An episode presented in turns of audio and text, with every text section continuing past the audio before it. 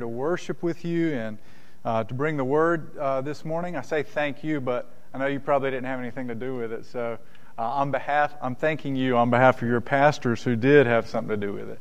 And I'm really thankful for them. I especially know Justin and have known him for a while. I'm thankful for his friendship in the gospel. You have good pastors who are pointing you to Christ. Uh, just love them, pray for them, trust them uh, as they lead you in the ways of Christ. Um, Justin asked me if I would come and preach a message on kind of the Christian and race, the Christian and racial harmony or ra- racial reconciliation. And he asked me to do this um, not because I'm an expert, but because I've been thinking a lot about the issue. So if that qualifies me to preach on it, I don't know. I'm just, uh, as, as John Piper has said, I'm just a pastor doing the best that I can. Uh, just going to the Word again and again, trying to find what the implications are for our lives. Um, and so I'd like to bring you a message this morning from Galatians chapter 3. You can go ahead and turn there in your Bibles.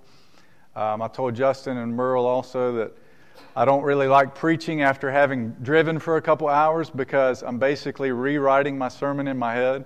Uh, and so I pray that the Spirit would. I, I came up with some good thoughts on the way, too.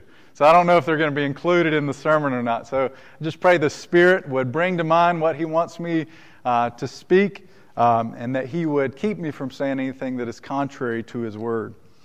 Um, basically, what I want to do this morning is um, preach to you the main point of Galatians 3 23 to 29, and then give you some implications from that about Christians and race, about how we ought to think about these sorts of issues. Because the main point of those verses 3 23 to 29 is not uh, racial harmony, but I think that it is very uh, vitally linked to the gospel itself, as we'll see in this, this scripture.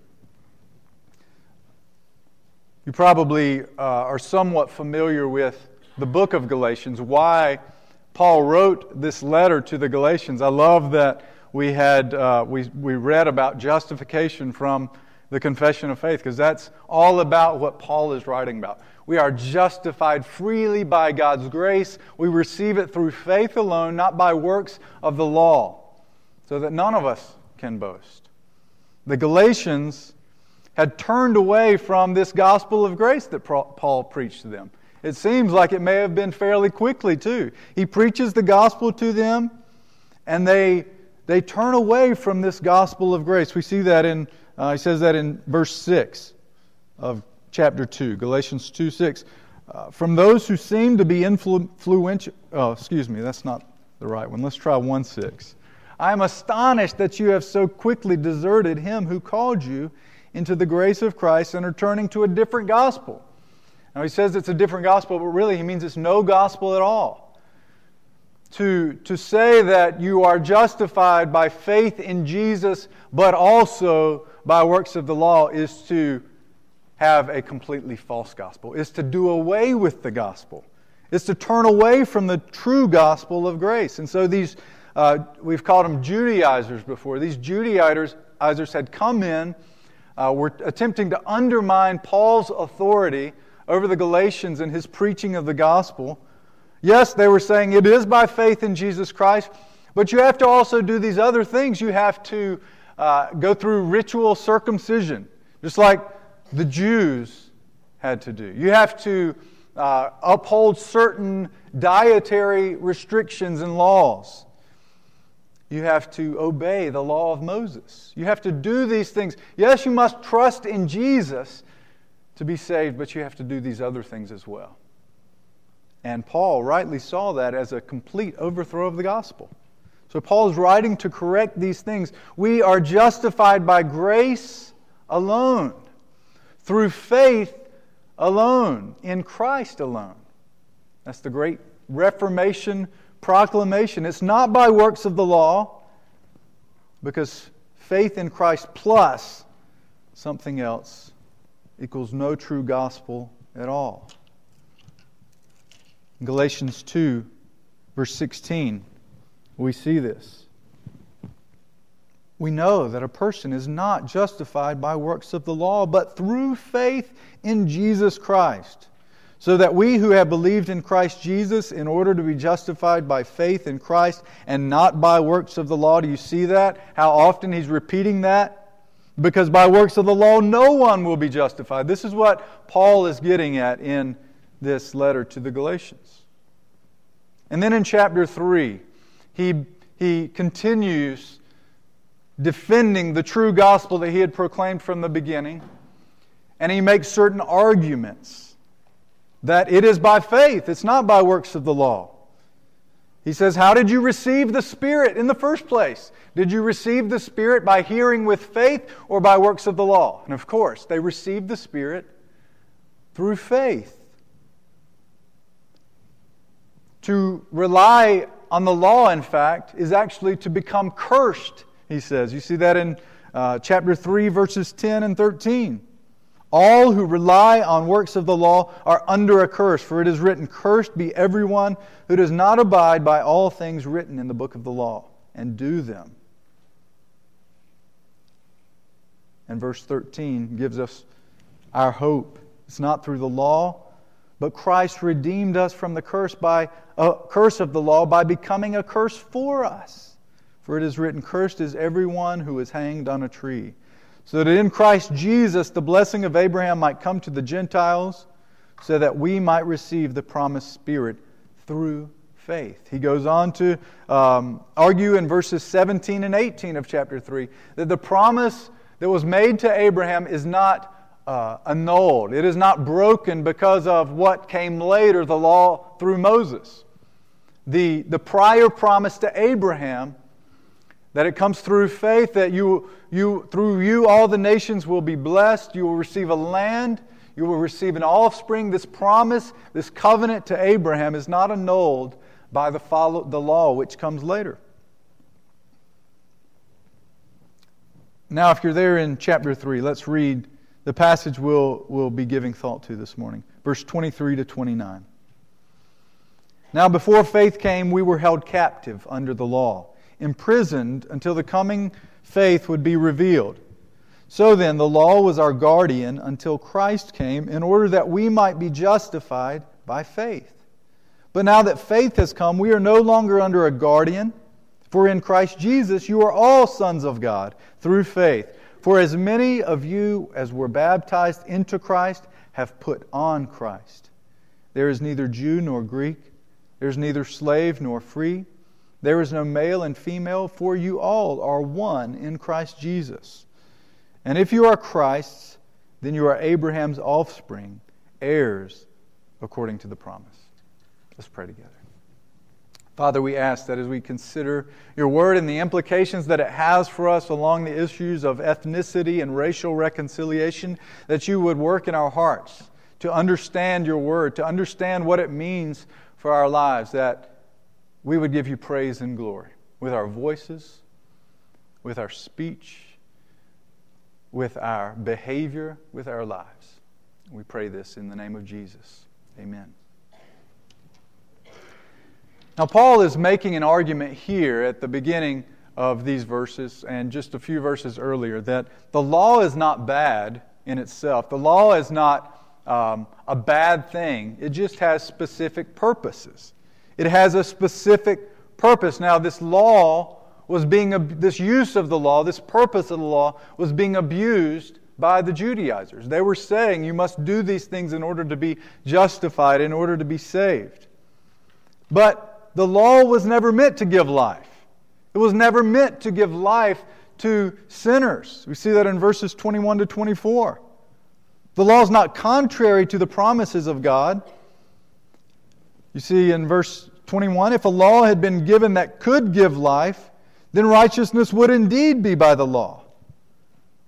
But the scripture imprisoned everything under sin, so that the promise by faith in Jesus Christ might be given to those who believe.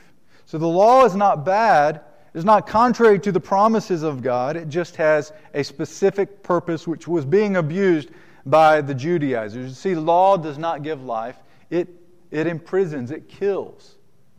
It, you see the words in our passage, uh, held us captive. We were imprisoned by it until the coming of faith.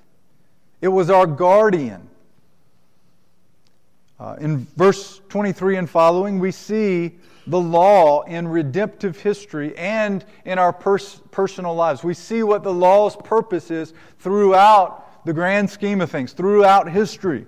The law is to kill, to captive, to bring under captive, to imprison, and as a guardian.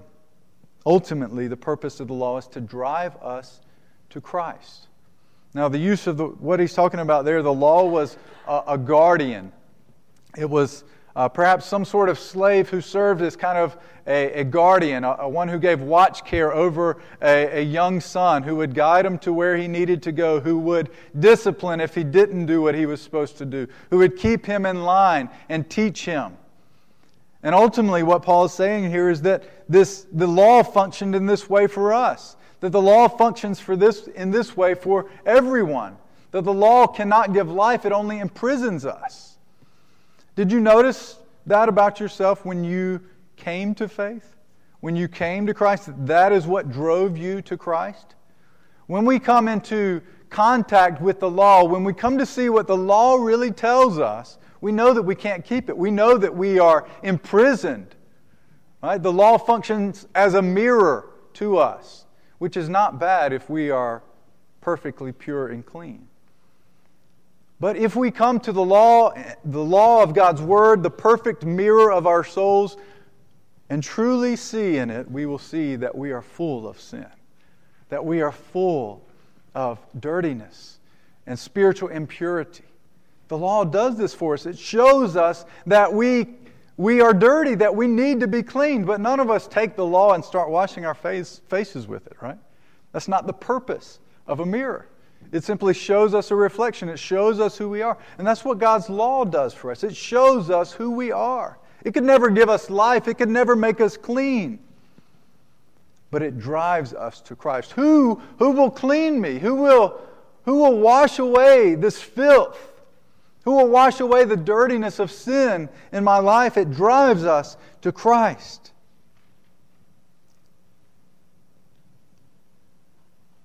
Verse 25, he says, But now that faith has come, we are no longer under a guardian. So the law was a guardian until Christ came so that we might be justified. There's that word that we read earlier, that we might be justified by faith. We are justified not by works of the law, but by simply receiving Jesus' work for us. The law drives us to Christ, and now that faith has come, Christ, that's, that's the, a parallel with Christ coming. Now that faith has come, we are no longer under a guardian. Instead, we are sons. You see that in verse 26. That word for points back to the previous verses. For in Christ Jesus, you are all sons of God. That's why you're no longer under a guardian. In Christ Jesus, you are sons of God through faith. And then you see another uh, for in verse 27. For points back to the previous verses. For as many of you as were baptized into Christ Jesus have put on Christ. So you have been baptized into Christ. When you were baptized, when you became a believer, you were immersed into the waters and you were raised up to new life. You were uh, immersed into Christ. You were put into Christ, and now you have put on Christ. That's the, the image that Paul has there for us. You are in Christ. You have been baptized into Him, you have been immersed into Him and you have put him on. That's a, a beautiful picture of the imputation of Christ's righteousness. This is how we are justified, not by our own goodness, not by our own righteousness, but by the righteousness and goodness of Christ, who the law did not hold him captive. He was perfect, he fulfilled the law on our behalf. And he took our unclean robe of unrighteousness and put it on himself. And He gives us, through faith, His perfect robe of righteousness. This is the image Paul has for us. We've been baptized into Christ and we have put him on. We, the, the main point here in these verses and in, in much of Galatians, we have been justified by faith in Jesus. We have not only been justified in Him, all the promises are through faith. We have been justified, united to Christ, put in Christ, into Christ. We have been adopted into His family through faith and not through works of the law. Jesus is the promised offspring of Abraham, and when united to Him in faith, all those promises belong to us as well through our union with Christ, through our faith in Him. Now, before we get to the implications for uh, ethnic distinctions, for racial harmony, I just want to ask are you relying on works of the law to get you right with God, or are you relying on Jesus and His work for you? Has there ever come a point in your life where you came to your senses and you said, There's nothing I can do, there's no good I could do where I could come into right, a right relationship with God? There's nothing I could do. God, what do I do? I need a Savior. Trust in Christ. Rely not on your own works. To get closer to God, to make Him more pleased with you, rely upon Christ. Turn your eyes instead of inward Turn them outward to Christ who died for you and trust in Him. Now, these verses, especially verse 28, as I'm sure you can see, have huge implications for us in the way that we relate to one another and those around us. The Bible has huge implications for how we treat other people, especially those who are different from us, those that we have challenges relating to. And so I want to take the rest of our time and give you four implications from this passage about our relationships with others who are different from us. Four implications on cultural and ethnic distinctions or racial harmony. Now, as I was uh, traveling into town, we went through Wilson and we saw a sign, a billboard for a church that said, um, Laundry is the only thing that should be separated by color.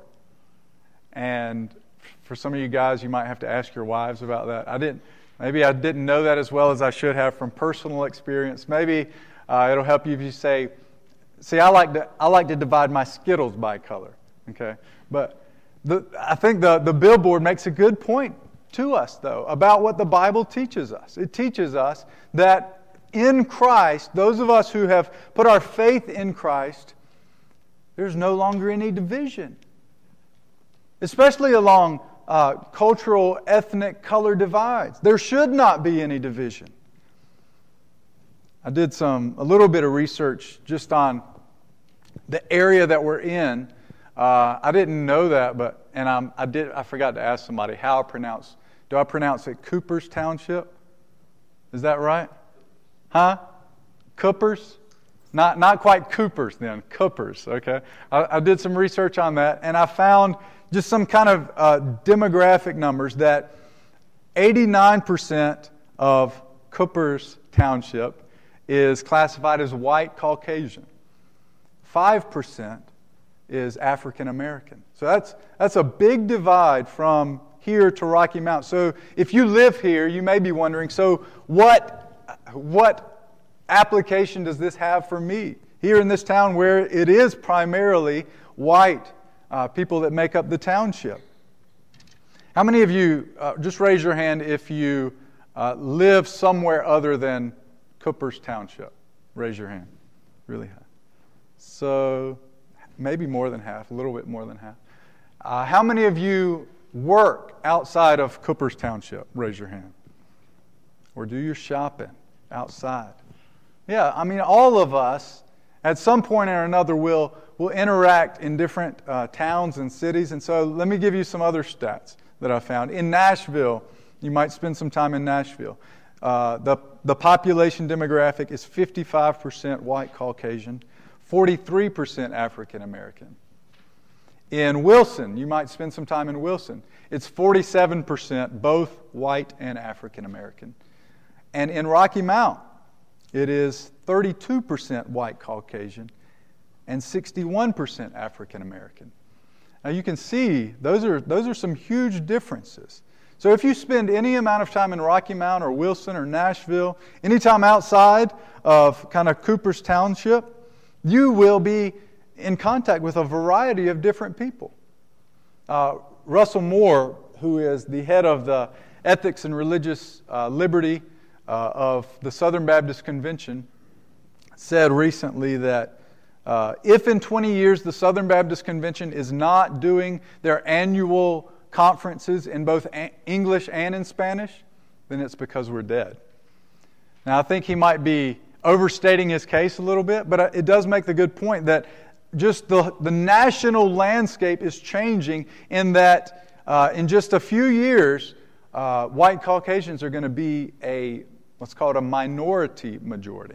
There's a growing, especially the Hispanic population, is growing tremendously, uh, as well as uh, other ethnicities, and white Caucasian is the only one that's shrinking.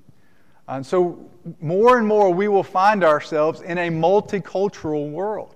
It's just the way that things are going to be more and more. So, why talk about this issue? Why address this issue? The first uh, answer to that question is because the Scripture does. The Bible, we, we have to, if we are going to be faithful to the whole counsel of God, then we must take note of what the Bible says about it. And the second is our own personal lives and, and dealing with people and who are we are relating to in Christ. So, with all that said, here's the first uh, implication on cultural and ethnic distinctions. First, as believers, as believers in Christ, as those who have come to faith in Jesus, in Christness, that's, that's a word I'm coining, in Christness is our supreme identifying characteristic.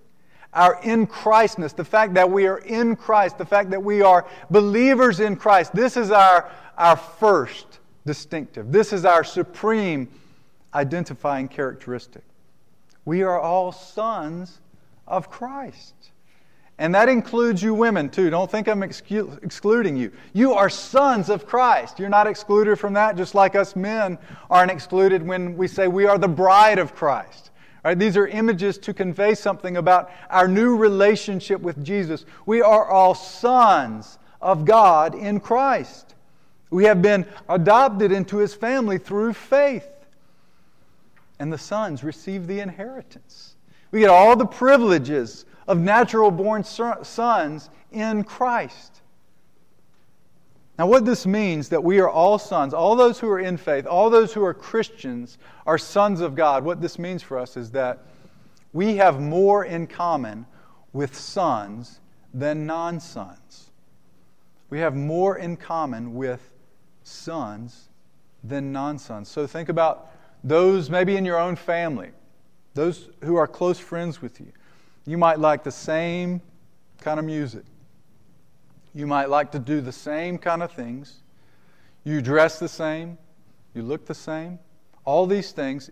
But if they are not a Christian, if they are not a son of God through faith in Christ, you are a lot more like sons who seem absolutely different from you, who dress totally different from you, who like totally different kinds of music, who, do, who behave in somewhat uh, totally different cultural ways, you are more like sons than non sons. So you are, like, you are more like someone who is a Christian in Africa than perhaps your close friend who is not a believer. And if you've been overseas, you've noticed this, this closeness that we are able to identify with other believers even when we cross over the ocean. Justin and I experienced it in Romania. Just, the, just the friendships that we had with other believers. And it, we didn't know each other when we first got there, but we met and we continued to talk and we resonated with one another because of our in Christness, because we both had been baptized into Christ. We both had put on Christ, and because of that, we were much more like them than many in our own family. So that's our first implication that as believers, this, our in Christness, is supreme above any other identifying characteristic. But our second implication is this our earthly, cultural, ethnic, and gender characteristics are not erased in the gospel.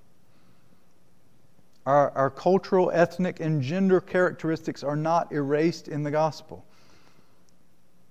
Look at verse 28. There is neither Jew nor Greek, there is neither slave nor free, there is no male and female, for you all are one in Christ Jesus. And you say, well, that says just the opposite of what you said, doesn't it? Well, no, it doesn't. What Paul is speaking of here is that these, these things, and we'll get to this point in a minute, these things no longer serve as uh, dividing points for us. They no longer serve as a means of spiritual privilege for us between us and God or a way that we can separate from one another. But these things are not erased in the gospel. Now, how, how can we know this? How can we know that these things are not erased in the gospel? Well, we can begin with the male or female. There is no male and female. Do you think that taken literalistically, that's what Paul means, that they're no, more, no longer male or female? No, that's not what he means.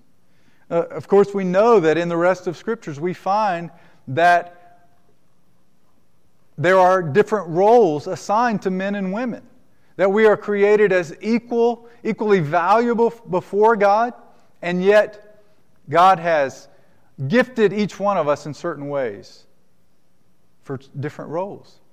God has gifted men and assigned them a certain authority that He has not assigned to women. There are different roles between men and women. So we can start there, beginning with male and female, and then apply this to the rest of those things. There's neither Jew nor Gentile, slave nor free. Social class is not erased. Some are still rich in the church, and some are still poor. Hopefully, we will provide for one another's means, but this doesn't completely erase the social aspects of our lives. And in addition, ethnic and cultural backgrounds are not erased in the gospel. In fact, not only are they not erased, these diverse characteristics still exist for a purpose, for the glory of God. For the glory of God. Male and female exists for the glory of God. The different roles assigned to each exist for the glory of God. Imagine yourself if you were in a huge field with, with acres and acres of flowers, but they were all monochrome. They were all just kind of a gray color, and there were no differences either in the leaves. Let's say they were, they were, they were all just that grayscale color. Would that be a beautiful sight? It might be. Um, it would probably be neat to see because it would be so different. But that is not how God has made the flowers. God has made the flowers not just different colors, He makes them different colors, but He makes them different shapes, different sizes, different varieties. Why does He do this? Why does He display this, this creativity, this diversity? It's for His glory. That it would redound to His honor, His majesty, His creativity. And, and I think the same thing is meant for the way He has created people. Different shapes and sizes, different colors, different appearances, different cultures. He has done this so that His glory would be maximized in an amazing way than if we were all the same. He has done this for His glory. Therefore, we, it won't do simply to say that when it comes to racial issues, we are simply colorblind. It won't do. Now, that's better than racist, right? That's better than seeing the colors and being prejudiced against one or another. But it is not the highest good, it is not the best. The best is that we would see all the colors of the rain, rainbow, that we would see the variety and the beauty of God's diversity and just explode in, in joyous praise to God for His amazing creativity. Our earthly, cultural, ethnic, and gender characteristics are not erased in the gospel. Rather, they serve to give glory to God.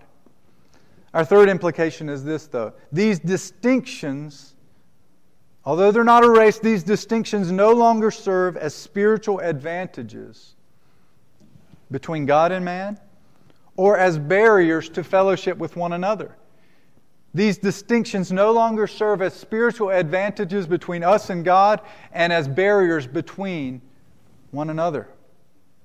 Paul's meaning here and his aim here in verse, uh, the end of verse 28 is unity.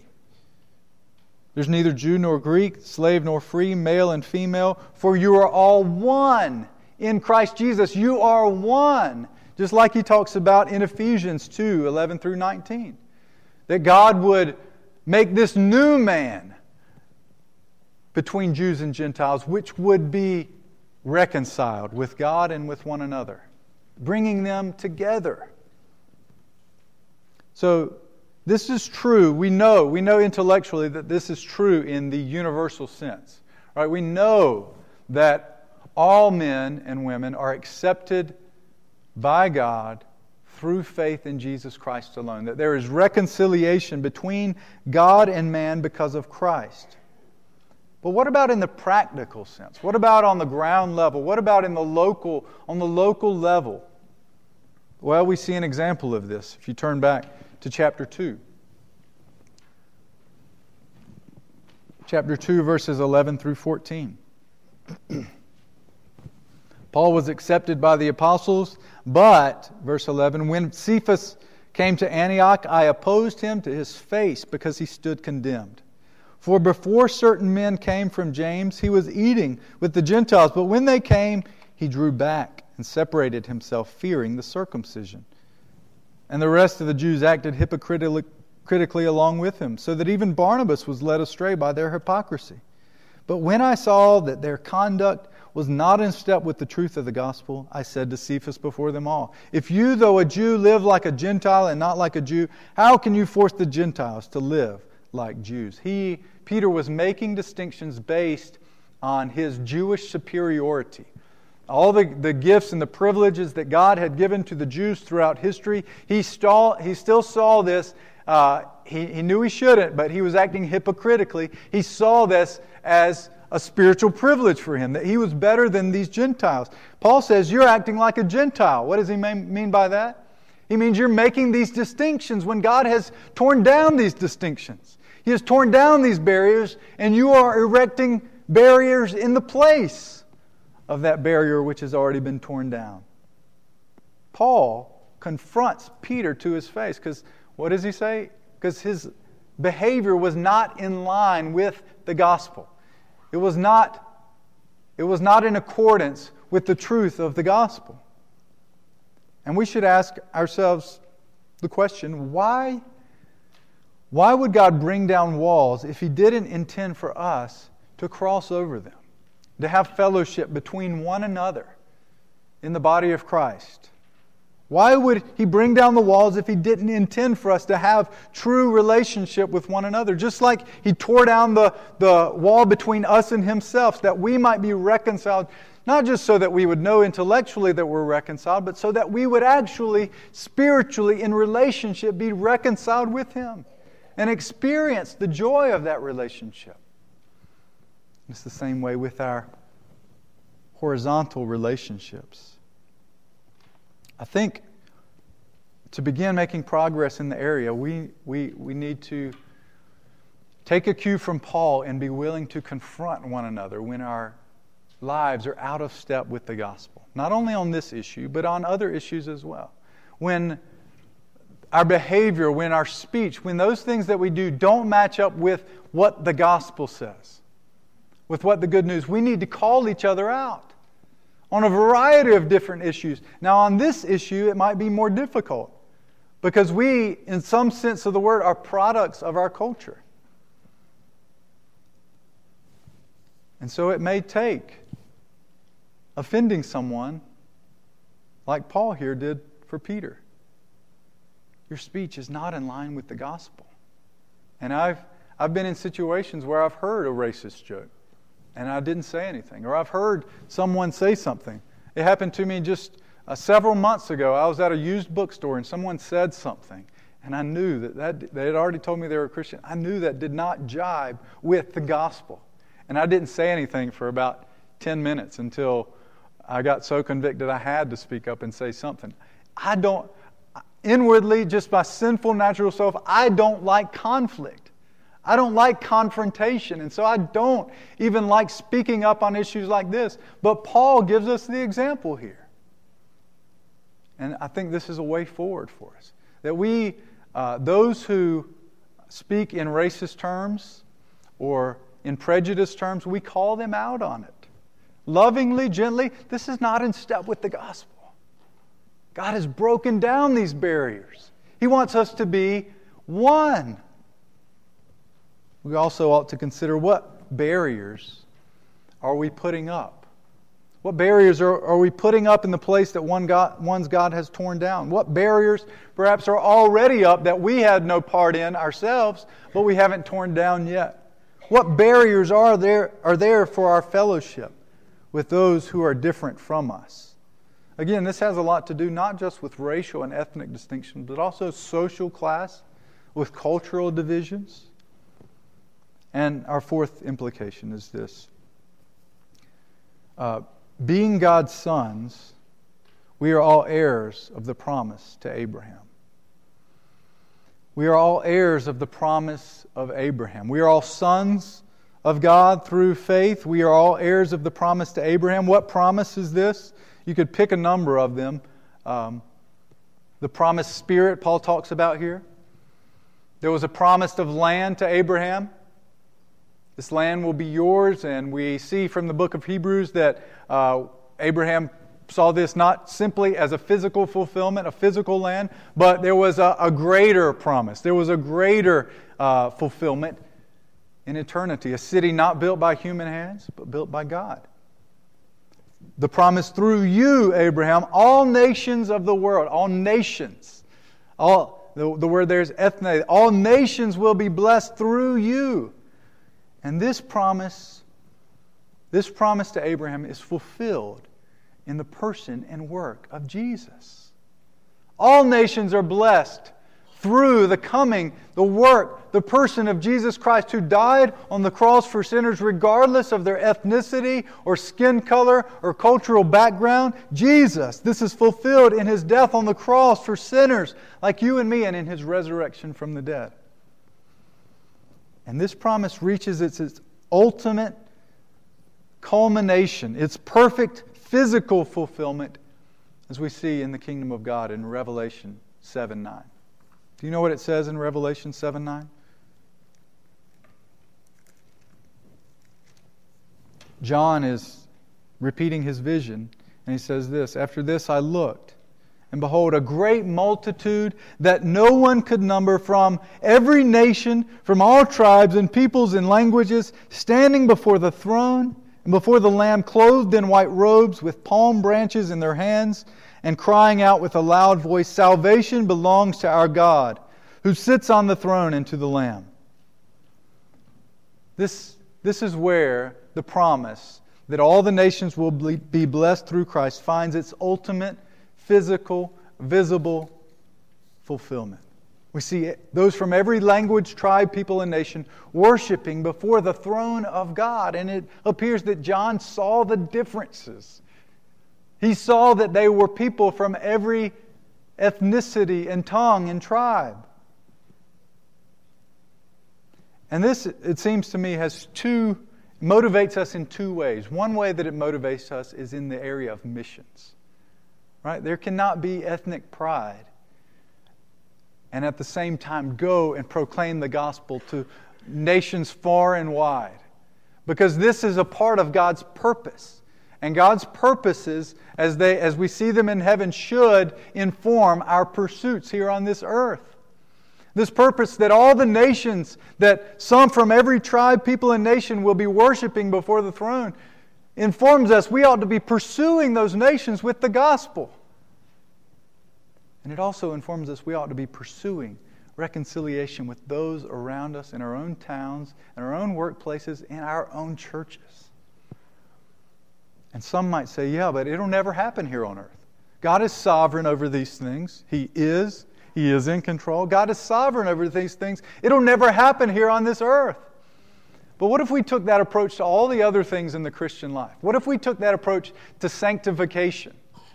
Okay, I'm never going to be perfect here on this earth. Therefore, that's something I don't need to pursue. I know on the end, in the end, with in heaven, I will be complete. I will be without sin. So does that mean I don't need to pursue it now? Of course not. The scripture tells us we ought to pursue that. Christ likeness. Imitate me as I imitate Christ or with missions. God is sovereign over those things. God is sovereign over those who hear the gospel message. So, does that mean we, we need not pursue proclaiming the gospel to those around the world? Absolutely not. And in the same way, in the same way, it doesn't keep us from pursuing reconciliation here and now and praying, Your kingdom come, Lord. Your will be done on earth as it is in heaven. And it doesn't keep us from living as citizens of the kingdom of heaven. We have a unique responsibility and privilege in America that many other countries don't have. Many other countries just have one ethnicity.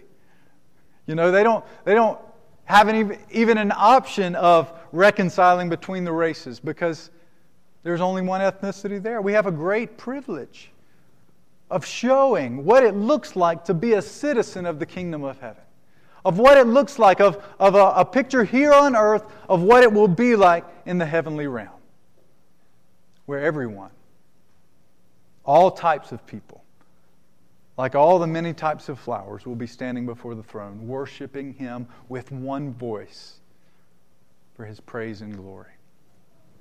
So let's pray together.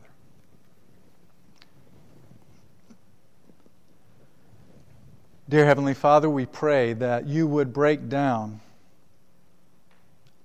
any sin, sinful thoughts in our hearts. Father, this is an area I would dare say that every single one of us, myself included, struggle with. We were raised in certain ways, to think in certain ways, that we didn't realize we're out of line with your gospel. So we pray that in your goodness you would reveal those to us, that you would hold up the, the perfect mirror of our souls, the perfect law, and show us who we are.